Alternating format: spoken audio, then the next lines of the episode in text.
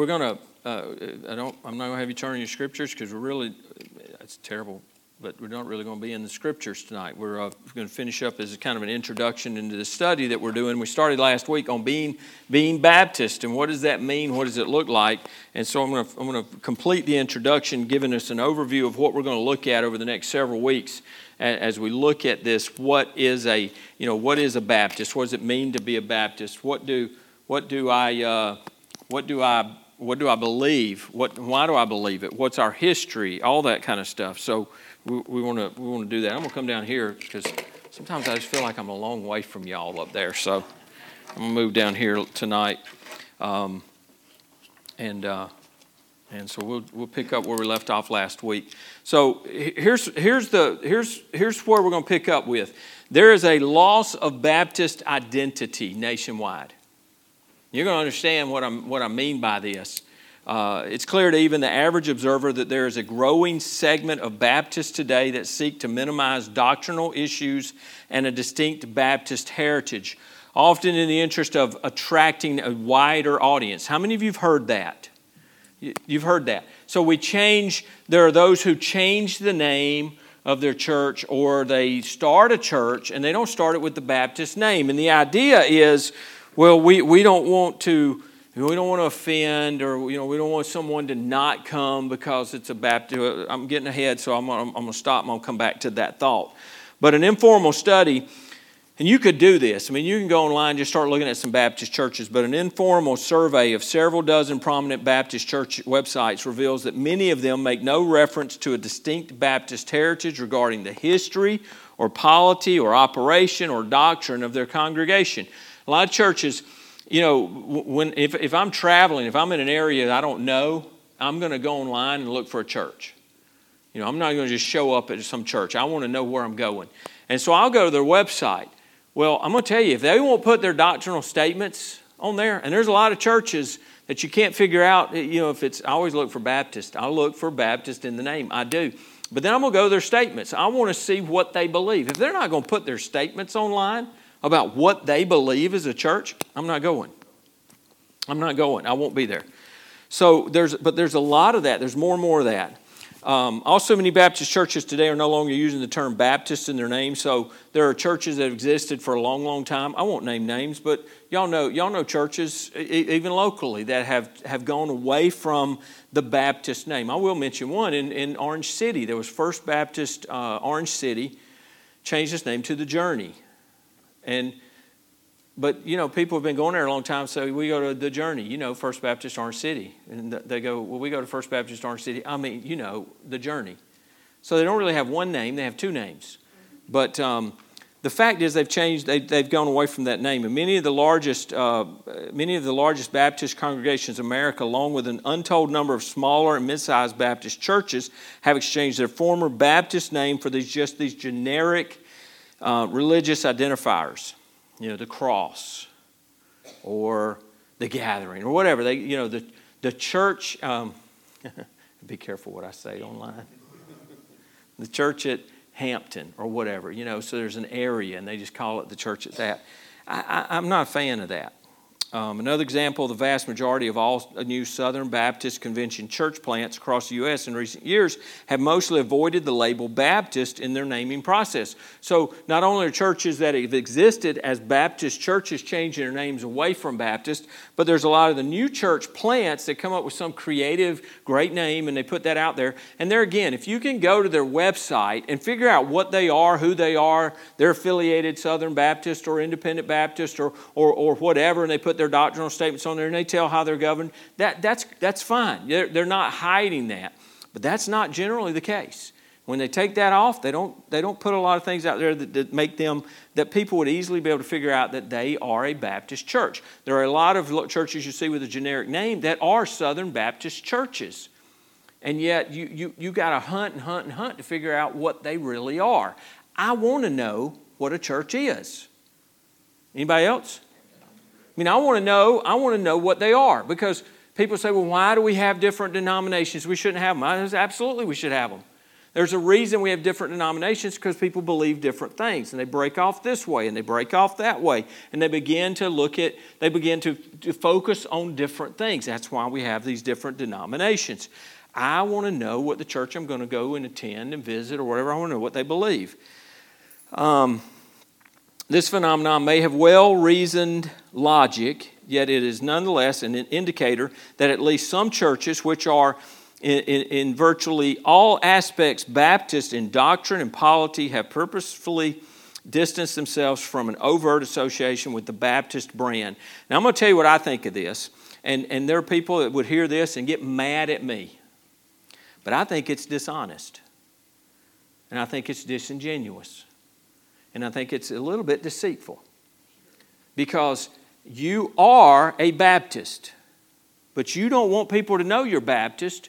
You want them to come in and then just later on, after you've got your hooks in them and they've decided, you know, you people aren't so bad, you're okay, you're Baptist? You know, I, I just, that's my personal take on it. So maybe I'm a hardline Baptist. Maybe I'm just old school Baptist. But I believe in telling what you are and who you are. I just believe in being honest about that. And, and I, I certainly wouldn't want people to not come to my church because we're Baptist but I'm not going to lie to them from the start, and, and we're just the church in Geneva. What if we changed our name to that? We're the church in Geneva. Well, what are we? We're a Baptist church. I, I think it. I think it's. I think we should tell that. Um, there was an open letter uh, that a Kentucky Baptist pastor wrote in the fall of 2015 his name was Ben Stratton. He was pastor of Farmington Baptist Church in Farmington, Kentucky, and, and he was at that time the president of the Kentucky Baptist Convention Pastors Conference. And he addressed this issue. He wrote this. He said, We we, Southern Baptists, in parentheses, we have overlooked the second half of the Great Commission and failed to teach them to observe all things whatsoever I've commanded you, Matthew 28 20. This has caused many in the current generation to forget our doctrinal heritage. Our Baptist identity is in danger of being lost. Folks, if we don't teach people, we don't teach the younger people why we believe what we believe and what do we believe as Baptists, what makes us a distinct, what is it that's distinct? And it is distinct.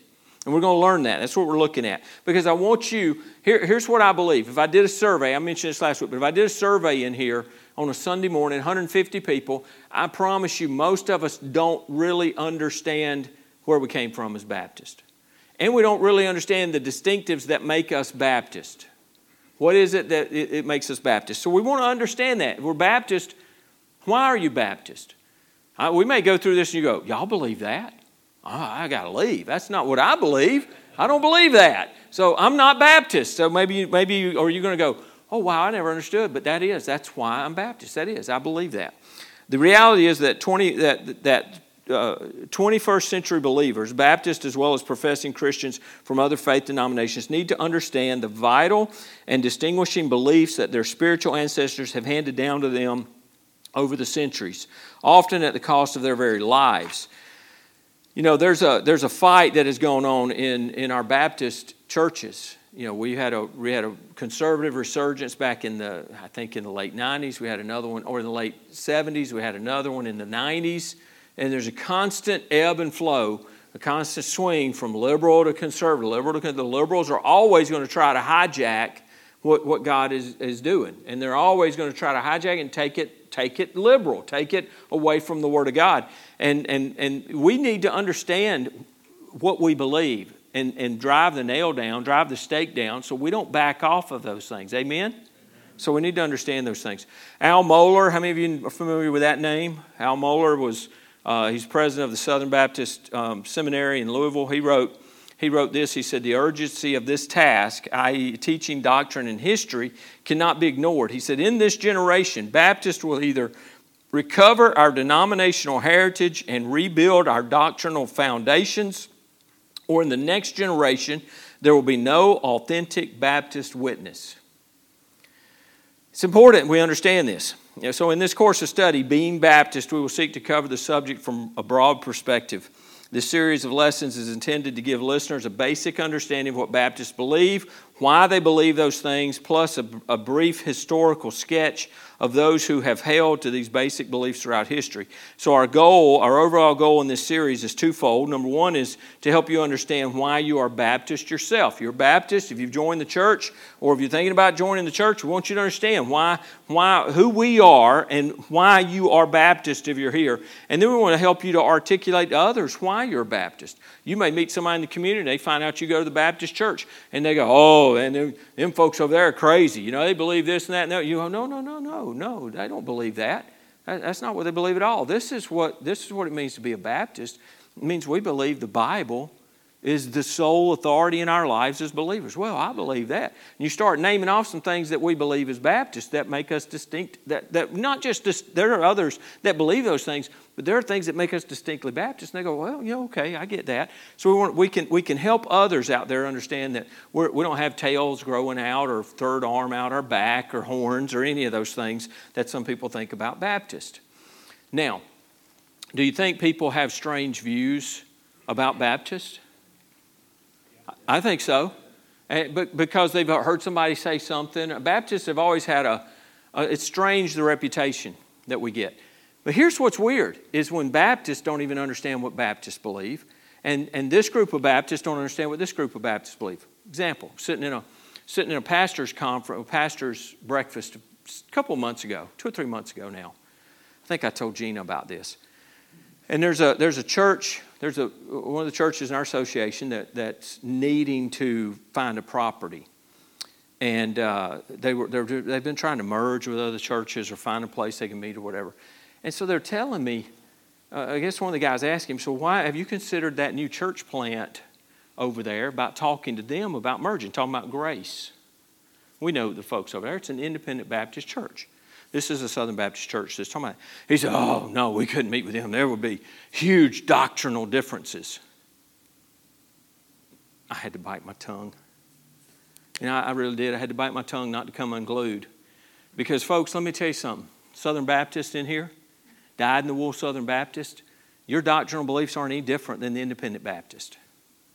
And, I, and, I'm, and I've witnessed to my independent Baptist friends who think the Southern Baptist, y'all have all lost your minds. Y'all have lost your minds. You're a bunch of liberals because your music's different or you don't do King James only or whatever. No, no, no. Our doctrinal beliefs are the same. Some of our practices are different. But this guy was like, oh, we wouldn't be in agreement doctrinally. And yet he was trying to merge with a church that was out of Pittsburgh that was a cult. I mean, I knew the group. They were cultish. And he was like, well, we could probably fellowship with them. I'm like, whoa, man, this is, this is a problem. So it's important we understand, you know, what does it mean to be a Baptist and what do we believe, okay? So two major divisions of study that we're going to look at. First session that we're going to get through is the, the Baptist doctrinal hallmarks. So what makes Baptist unique? Why, why are we why as Baptist are we not Methodist? Why are we not Presbyterian? Why are we not Pentecostal? What is it that makes Baptist unique and different? What makes a person a Baptist? The name itself literally means one who baptizes or immerses, uh, such as John the Baptist. But there's much more to being a Baptist than just the mode of baptism that we employ, okay? So it, it, we we could still be Baptist because of our distinctives if it wasn't baptism by immersion. Now, that's what we believe. That's a distinctive. We believe it's by immersion in the name of the Father, Son, the Holy Ghost. It's not in Jesus' name. It's not, a, it's, Jesus gave us the prescription there of, of how to do that. We know it's by immersion, so that's part of what we do, but that's not the only part of it. So, why do Baptists differ from other Christian, uh, Christian churches and traditions? What is the basis of being Baptist? What are the origins and common beliefs of Baptists through the centuries? These questions and others are going to be addressed, addressed in this part of it, the first part that we're going to study. So, we'll present the major doctrinal distinctives that make Baptists who and what they are. We'll also attempt to understand who and why or I'm sorry, how and why we differ from other groups of Christians on several doctrinal, uh, biblical doctrines. Now, there are many doctrines that we have in common with other Christian traditions. Okay, so if you if you really if you if you looked at probably most of the if you took most of the churches here in Geneva, if you look at the basic doctrinal statements, we're going to be very much in line with all of them.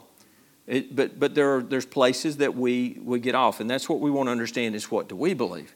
So it's the Bible itself that reveals what is important and essential to the Christian faith. That's why, um, that's why we're not caught up in purgatory. Right?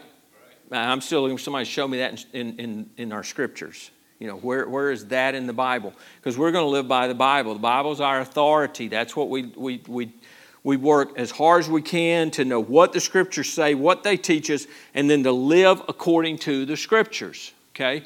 Um, Miss Susan, do you remember any of the conversations? You and I have had several conversations about some things. If you think of any, raise your hand.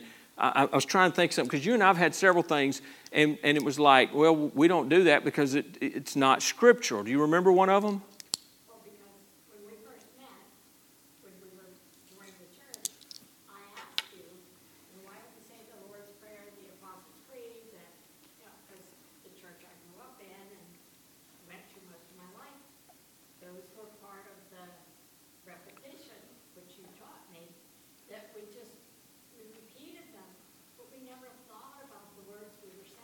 Formal liturgy, right? The liturgy, the, the formality of a service. If we do this, and yeah, okay.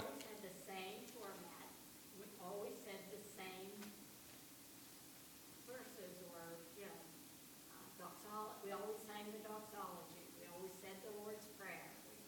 You know and I and I asked you, why why isn't that happening? Okay. And you told me you didn't want it to be repetition.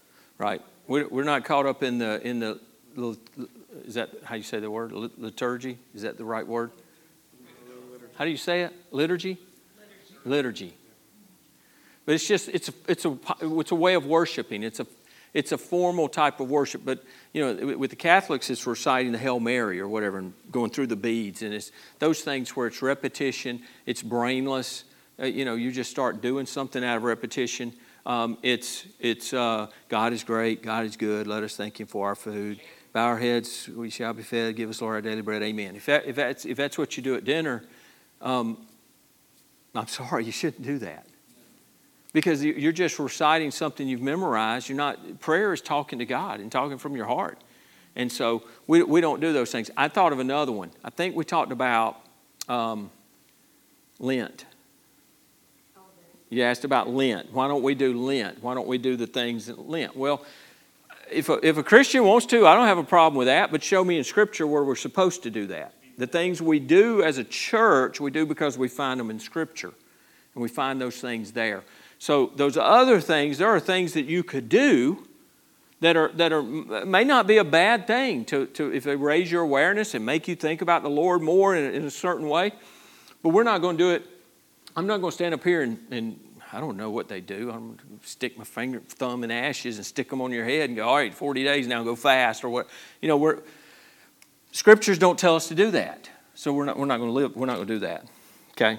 So there's, there's, the scriptures tell us how to live our lives. Okay? So though various theologians of different Christian traditions may have their own list, the following are widely agreed upon among evangelical Christians to the essential beliefs that define biblical Christianity. Okay, so here's some things the inspiration and authority of the Bible. That's a big one. Because you find more and more now uh, denominations that they don't believe they don't believe the, the scripture's inerrant. They, some don't believe that it was inspired. They think that God might have used people just put together a collection of stories. Have you read it? Uh, there's no way that just you know people wrote stories. Let's take we'll take i'll take any three of you. I'll take every person in this room. You write a short story one page long and we'll pick any three out of that and there's no way they're going to tie together. And yet we have all these writings in our scripture over thousands of years 40 different writers all these different countries different languages and there's a thread that runs right through it seamlessly we believe in the inspiration of Scripture and in the inerrancy. We believe, so the inspiration and authority of the Bible, we believe in monotheism, we believe in the Holy Trinity. And you go, well, wait, is that different? No, it's not different. We believe in one God, but the three are one. The Trinity Father, Son, Holy Spirit, the three are one. That's the Trinity. Um, the deity of Christ. Look, if you don't believe in the deity of Christ, don't tell me you're a Christian. When I'm talking about deity, he is God in flesh. Uh, if he wasn't born of a virgin, he's not God, and we're lost and going to hell, and hopelessly going to hell. If he wasn't sinless, if he didn't rise from the dead, these things that he proved with his resurrection that he is God. If he's not God, we're lost. Salvation by God's grace through faith in Jesus Christ and not by works, the bodily resurrection of Christ, the literal second coming of Christ, a literal heaven and hell. There are those who don't, don't believe that anymore. Uh, they don't want to talk about hell. It's offensive. Well, how offensive do you think it's going to be when you arrive? Uh, we need to talk about it. The necessity of proclaiming the gospel message. We're all commanded to do that. As believers, we're commanded to share the gospel. So those are those are things that are fundamental. Evangelical Christians would agree upon those being essential beliefs, foundational beliefs for biblical Christianity. These are the key essentials that a person must understand and believe if they would be if they would be a genuine follower of Jesus Christ. Though some of these essentials may be interpreted in slightly different ways. Most true Christian traditions hold to these basic doctrines. Thus, on the essentials on the, of faith, Baptists would agree with the majority of other Christian groups. So, I believe we could probably, I believe we could take the doctrinal statements of the Methodist Church as a, as a whole. We could look at them and go, all right, we, we would agree in that. But you get into the the practice and some of the dig into what they really mean by this or how do now they interpret this. Interpretation comes into that a lot, okay? Um, different doctrines that mark Baptists. So, on the other hand, there are some the doctrines and practices that mark Baptist as a unique faith tradition. It's a unique, unique thing. So, in other words, there are a few biblically rooted teachings that Baptist and only Baptist and other Baptistic Christians have held to, preached, and practiced down through the centuries. This does not mean that Baptist and other Baptistic groups are the only ones who believe any of these doctrines and practices, only that Baptists have lar- largely held to most of these as a package deal. So as we go through these, what you're going to see is these are things that we believe, and, and those churches all through history have believed these things and held to these things, and that's what we hold to today. Baptists are a distinctive people who hold to this set of doctrines, which have by and large become their identifying features. Moreover, Baptist theologians, pastors, and scholars may hold to uh, or, uh, or they may hold, add to, or subtract from the list of Baptist distinctives that we em- emphasize as distinctively Baptist. You got to remember this that so uh, with Baptist churches, one of the distinctives is, is there's no hierarchy. Okay, we don't have, you know, y'all know y'all know Glenn Rogers. Glenn Rogers is our associational missionary or our director, DOM, they called him. They've changed the name on his position all the time. And uh, DOM, Director of Missions. So he's in our association. So the 75 churches in our association that, that in theory, would give some money to support the local association. And Glenn is our missionary, and he's here to help. And this church values Glenn Rogers. We value him. He's, he's been huge in helping this church. He's been a great friend to me. Um, but Glenn is not our boss.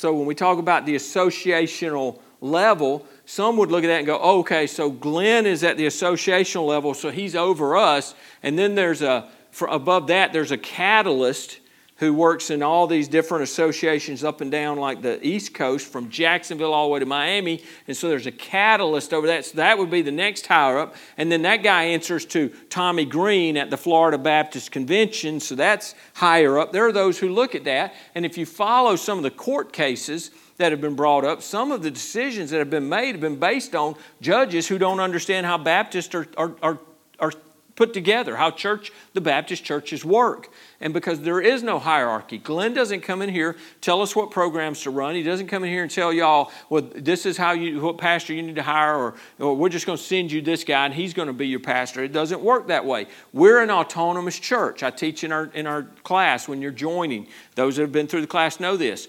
Uh, I've had people ask me, why aren't we just a, an independent Baptist church? Well, we are an independent Baptist church. We're, we're, we are a self supporting, hopefully self replicating at some point. We are a self sustaining church. We're autonomous. We don't have anybody overseeing us. The Lord is our boss, okay? He's our boss. And our elders work together as a council under His authority. And, and so there's an authority structure, but it doesn't go outside of the church. That's the authority there. And every Southern Baptist church functions that way. So they're all autonomous churches that have voluntarily networked together in the association. That's the big difference, okay? That's, but so Methodist, that pastor, they would move that pastor and they'll tell them they'll send him a pastor. They'll just send a guy over there, and he'll, or lady now, uh, will go over and be their, their pastor. We don't do that. Uh,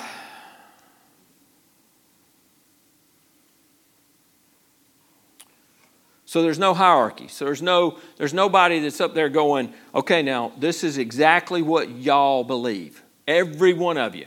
So we as a church, we, we, we try to hold to the scriptures. We hold to the, the, the, the doctrinal statements from the Southern Baptists. That's our doctrinal, doctrinal statements as a church. We may highlight something in there more than we would something else, but we believe what's in that in those statements. We, that's what we believe as a church.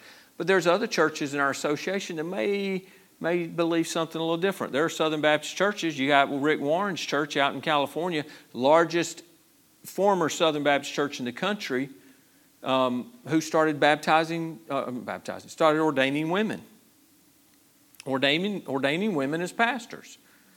We just talked about that. We're not, we're not going that way, right? If I suggest ordaining, Kristen, we're revolting your ordination. So Apparently, one Sunday, one, one week when I was gone, Kristen got ordained. No, it's, it's a joke in the office. You got to know Aaron is a jokester, so he always talks about he ordained uh, Kristen one week when I was gone. Um, Pastor Kristen.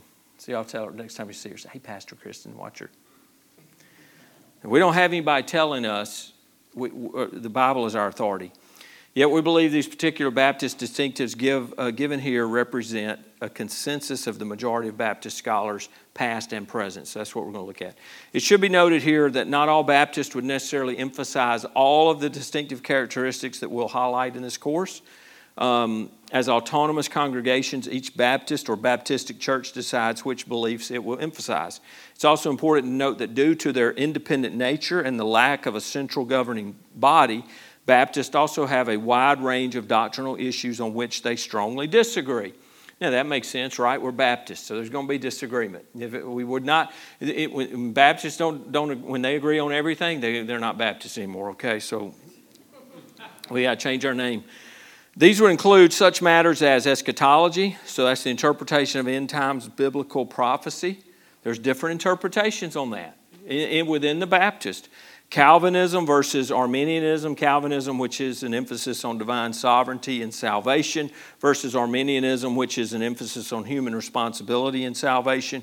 So there would be, there would be, there's, there's, there's some that would, would be much more in the Arminian camp, some that are in the Calvinistic camp. And, and, and so there's, there's disagreement in churches in that. They're speaking in tongues, even disagreement within Baptist churches on this, on speaking in tongues, miracles, and other sign gifts um, how to interpret the Bible. There would, be, there would be differences in that. How to conduct missionary activity. Well, let's take the Independent Baptist first, Southern Baptist. What would they do different? Independent Baptists uh, are going to support, they, they support individuals more or organizations and individuals, and, and so they would go around and raise support from a bunch of churches. Southern Baptists, we send our money up to the Florida Baptist Convention. 51% of everything they gather goes to the Southern Baptist Convention. That money is then divided up between the seminaries and the IMB, the International Mission Board. The International Mission Board then says, well, we want to plant churches around the world. So we have a couple, they come, they want to be missionaries. We interview them, we hire them, we give them a salary, we send them to the field. So the big difference is there's some pluses and minuses to that. One of the pluses is, man, you can send them out and go to work. But I'm going to tell you one of the greatest downfalls in that is they don't build a network of people praying for them. Jeannie Bess, do you, do you, did you appreciate those churches that you had relationship with? Now, Todd, y'all probably built some relationships with individual churches as well, right? But primarily, you had a you had a job, right? You were you were hired, and the, the International Mission Board paid you. But what you would have missed out on in some ways, is what she benefited from was having a huge network. Let's just say she had 50, ch- how many churches you have supporting you at one time? Uh, I think one time we had about eight, Okay. but we had a lot of individual people. Yeah.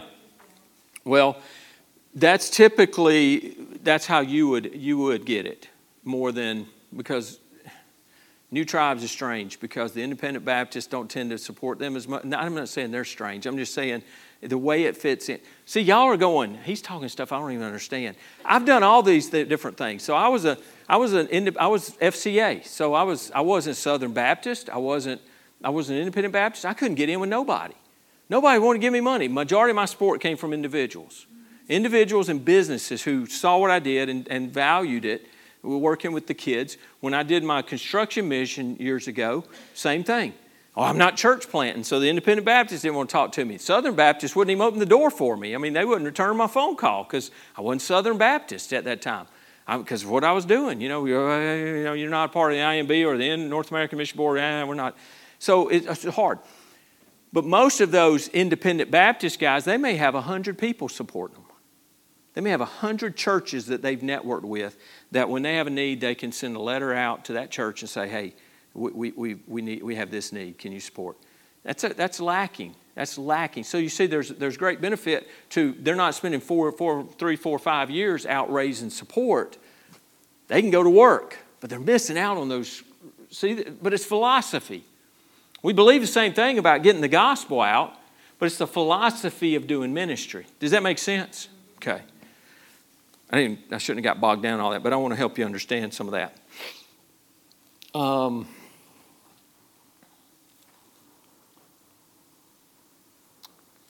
missionary activity. Who may participate in local church Lord's Supper services? So, communion. So, have you, how many of you have, have heard the phrase uh, open communion or closed communion? You know what that means? A lot of you understand that. So, open communion, we exercise open communion. And what we say is if you profess to be a Christian, you have a testimony, and we're not going to come around and look to see if you got a brand or anything. That's up to you. You say you're a believer, then when we have communion, we welcome, you're welcome to take part in that. But there are some churches who would say, no, no, unless you're a member of our church, if you're not a member of our church, you can't take communion with us. So it becomes a closed, that's closed communion, and it's, it's, it's that, that group. So we're open in, in that, open communion. If you're a believer, you're a professing believer, you're welcome to take part in communion. Speaking of, I'm pretty certain, I'll send an email out, but I think we're going to have, we're going to observe the Lord's Supper Sunday. And uh, we'll take a, uh, we'll receive a benevolence offering, love offering after the service. So, um, like I said, I'll send an email out, but be prepared if you want to give to that. Uh, just to give as the guys, as you go out the door, the guys will be there with the offering plates to receive that benevolence offering. Um, yes. There was a new tab on the app too now that has the benevolence. uh, that If they forget, they can Okay. do it through the, uh, All right. They can give to benevolence through the, the app. All right. And many are going, we have an app? and, and, and it's not easy. So if you, but if you want to set that up, we'd be glad to help you with that. I do that. that that's the one thing I do miss about writing the check is it, we've set it up automatic. It happens every week. But I miss writing that check and holding that check. I miss that part, the physical. May have to go back to that. Oh, and the ordination of women as deacons and pastors. That's just a few, and we'll talk about other things. So, despite the range of differences on some issues, historically, most Baptists in general holding uh, in general hold to the distinctives we're, going to study, even though their actual interpretation of them may vary. So, we're going to use the acrostic, this acrostic of Baptist, B A P T I S T S. Okay, so you wrote that down, acrostic it just means you're going to take the first letter, and we're going to use this as an acrostic through, all throughout this, and this kind of the order we're going to study in. But the B is for biblical authority, and we're also looking at the Lord's the, the lordship of Christ. So that'll be the first one. And you don't have to write these down. I'll put them in, in uh, I'll put them in notes for you beginning next week. A is the, for the autonomy of the local church. We already talked a little bit about that. P is for the uh, priesthood of believers. We believe every, every believer is a priest. We get to approach the Lord, we get to approach His throne. We don't have to go through someone else. Uh, T, two ordinances baptism and communion.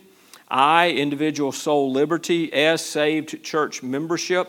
Uh, people say, man, well, it's harder to join the church than it is to get saved. Well, not really. If you get saved, it's really easy to join the church. It's not hard at all. But you, you know, you have to be a believer in order to join the church. You have to have a clear testimony of salvation. Uh, T, two offices, pastors and deacons.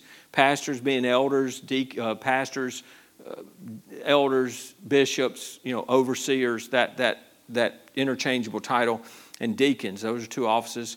And I would even, no, I'm not going to get into it. Yeah, I'm going to get into it. No, I'm not. Everybody wants to know now.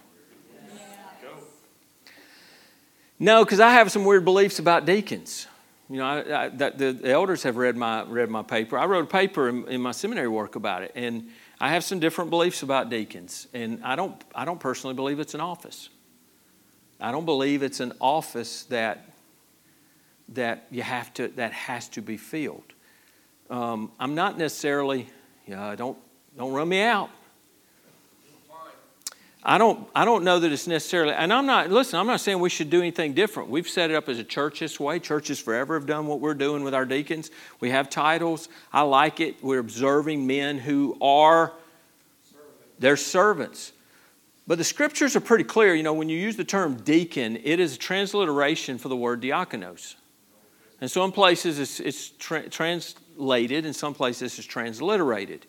And, and so it's, when you start talking about the requirements of a deacon, it's kind of like our requirements to work in children's ministry, is, is my belief. It's, it's, uh, so if you want to work in children's ministry, we have requirements. You have to be a member, you have to be in good standing, you have to be uh, faithful in attendance, you have to be here at least six months because we have to get to know you. You have to do a background check. You fill out an application. You got to sign the paperwork. It says, I've read through this. I agree with this. I, I understand the rules. I'll obey those rules.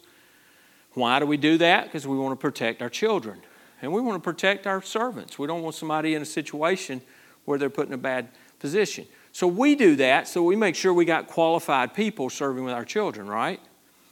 I, I, I think as, as I've studied out deacons, I think deacons, it is, it's servant. It's servants. And so when you have ministries in the church, there has to be a way and I, I think that's what, what Paul's saying was look, when you need people to serve, here's the requirements for them to serve in church.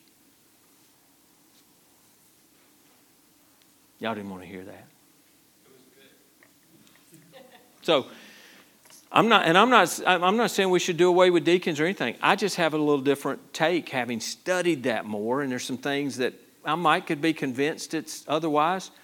But you know, at one time in history, deacons was the, the deacons were guys that they wanted to be a deacon so they could go up in ministry. It was a part of the hierarchy, part of climbing the ladder. And so there's, there's been different views for a long time. People were fighting for those positions at times. It wasn't really a, a, a servant role. And, and you see, uh, who was it?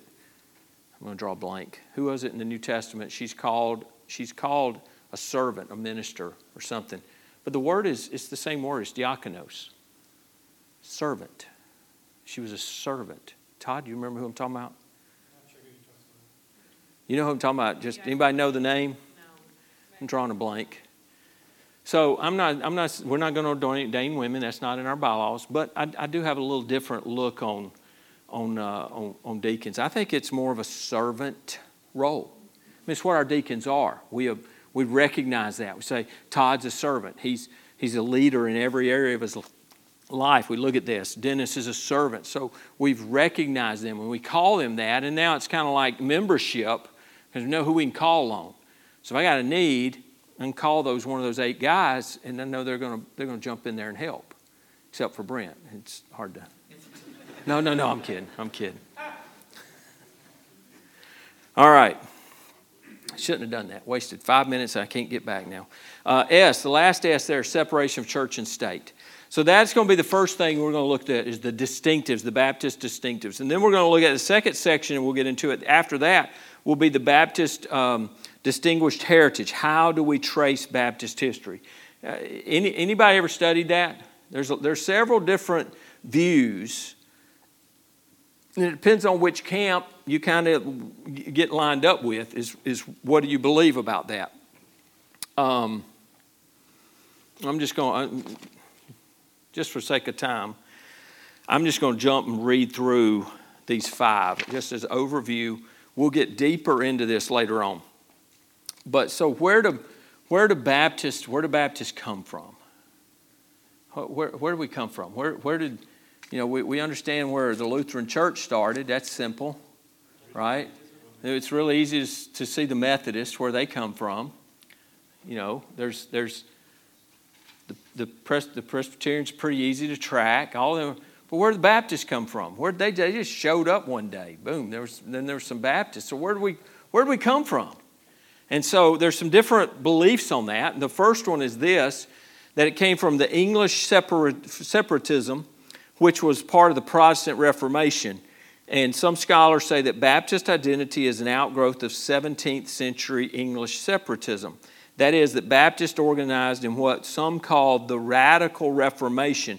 Now, you, you, we know what the Reformation is, right? Luther and nailing the, his thesis on the door of the Catholic Church and reforming the Catholic Church. But there were those who pushed against that. I, I have to admit, I didn't even, as I was putting this together, I'd never even heard that phrase, the radical reformation. But there were those after that who were pushing against what Luther was doing. Because if you, if you studied about Luther, and I wrote a paper on Luther, the paper I wrote on him was just the missed opportunity. Because we talk about Luther being such a giant of the faith. And Luther did some good things. He did some really good things. But Luther, like, like a, a lot of us, he was just a man. He was flawed man. He made some mistakes. The Baptists in that time, there were some Anabaptists there that actually supported him. You know what he did when he got kind of in power? He killed Baptists. He had them murdered. He had people killed.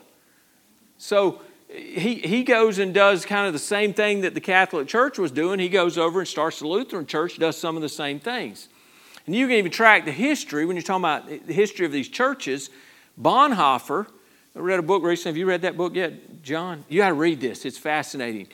Bonhoeffer is trying to get the pastors, the Lutheran pastors, predominantly the Lutheran pastors there in Nazi in, the, in Germany when the Nazis were coming into power. Bonhoeffer is doing all he can to get them to stand up against this. And, and when they finally realized we need to stand up against this, it was too late. You know, it's the old saying, one of the guys said, Well, they came for the so and so's, you know, and, and I didn't do anything because I wasn't one of them. And he came for this, and I wasn't, didn't do anything because I wasn't one of them. And then they came for me, and there's nobody left to stand up. So it was, it was, and that's what happened. But Bonhoeffer said, But the problem was, Luther took a very passive approach to dealing with government. It was very much you should submit to authority. It was very much ingrained into the church. We should submit to authority. But when it is anti God, if, if it's not what God says, should I listen to man or God? Should listen to God, right? Well, they were so ingrained because of Luther's stance on that, very strong stance on that, that even then they were very passive. They were hesitant to stand against the government. And so, what's that? yeah, there's, there's, well, we got some of that passivism in, in the church in America today. Yeah, well, we shouldn't say anything. Yeah, it, it is. And, and that book, it really deals a lot with that. But Luther missed a, he missed an opportunity. But there, what you find here with this radical Reformation was there's who, who then were like, no, no, no, that wasn't right. And now what Luther's doing is not right. So there was a push against all of that. And so they say that the Baptist church kind of came out of that, this English separatism. Okay, that was one of the, the theories. Second one is the, the Anabaptist influence. Another group, uh, another group of, of, church historians assert that Baptists trace their origins more or less directly to the Anabaptist movement of the 16th century. So, if you study anything about the Anabaptists, it just depends on who you ask. The Anabaptists were good folks, the Anabaptists were crazy. It, it's, that's what we say about Southern Baptists, right? or the Independent Baptists, or the, the Nazarenes over here, or the, the Church of God down here, or the Methodist over there. Uh, some of them say they're good, some of them say they've lost their minds. Um, but that was, the, so you go back to the 16th century, you can find Anabaptist, and some believe that, that we trace our heritage back to that. So some almost have it's a Reformation. Some have now, we go back to the Anabaptist. I'm going to skip number three and come back to that. Number four is that there's an unbroken succession of church of Baptist churches. Now, this group, this is the land, this is landmarkism. And if you've ever heard of, there are land, Baptist churches that are called landmark Baptist churches. They're, they're landmarks. And they believe that, I don't believe this, but they believe that basically they were Baptist churches. When Jesus founded the church, there were Baptist churches, these New Testament churches, they were Baptist. They really were Baptist. And there's been a succession of Baptist churches ever since. All through history, there were Baptist churches. They didn't call them Baptist, but they were, and there's, they would say there are landmark things that they, they believed. And if you didn't believe one of those, you're out. You're not, you weren't a Baptist. Very exclusive group. They're very adamant. That group's very adamant about their belief. That's, if I'm not mistaken, that's the same group of folks. Some of those right there would be closed communion. No, no, no, you can't have communion with us. We don't know if you're really a believer or not. We don't know. We don't know because you're not part of us. Um, then there's convergent view. Fourth view is a convergent view, and proponents of, of this more recent the, theory of Baptist origins think of the Baptist tradition as a great river with numerous tributaries flowing into it. Uh, in essence, this position theorizes that there are perhaps strands of historical truth that can be drawn from each of the views of the other views of Baptist beginnings. So they kind of say, yeah, there, that, that, that kind of, there's probably some truth to that, and there's some truth to that, and there's some truth to that, and that's kind of where the Baptists came from. The third one in the list that I skipped, but I'm going to go back to this because this is the one, this study uh, focuses more from this view, and this is probably more where I stand. And it's the spiritual kinship. Okay, so there's, or, or, or a continuation of biblical teaching. So I'm going to read what it says and I'll explain how I view this.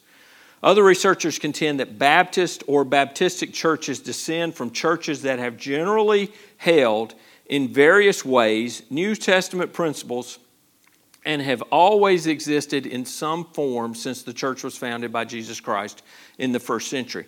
Now, the difference in that and the landmark Baptist is well, they were Baptists, they just didn't call themselves Baptist. And you, you're really, there's a lineage of those churches. This view of this continuation of biblical teachings, here, here would be my thought when the early church started and then it becomes later on the church kind of in Europe becomes, you know, the Church of Rome, the Catholic Church. But those, those apostles went a lot of different places. And, and churches, churches out further east, churches down, down south, they wouldn't have necessarily been connected with what was going on there.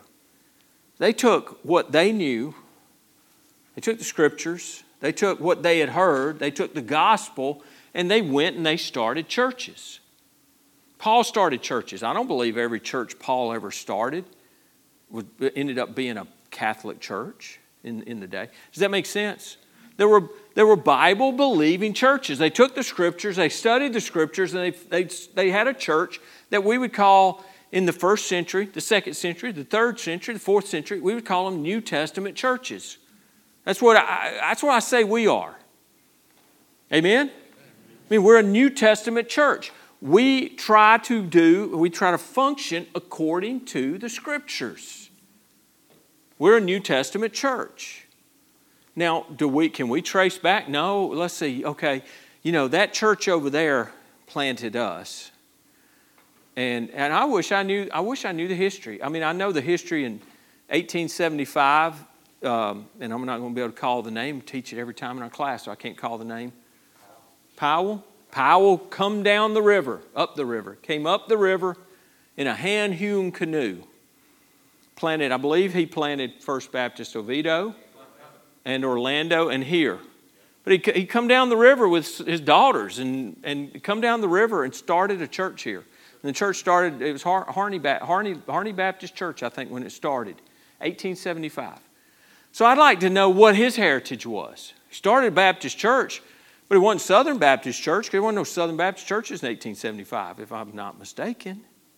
So what was his? What was he? Where did what would what did he? Where did he come from? So where did where did the, whatever the church that he was in? Where, who started it? Where did it come from? You know, you wish you could trace back that heritage. Did it come from church planting that way?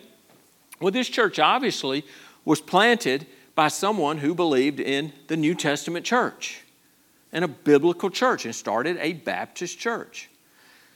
So, you know, I just believe there's been churches forever, through the, from, from the time of Christ till today, who were New Testament churches. And we get to a point where that New Testament church at some point was given the name, you, know, you baptism, you baptizers, you Baptists, whatever it is.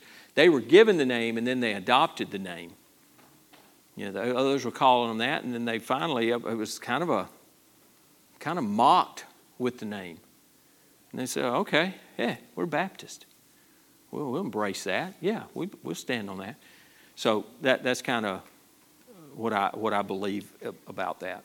And that's all I got to say about that. all right, I'm already overdue. So, uh, any questions or comments? For next week, we'll get into the Bible. We're going to look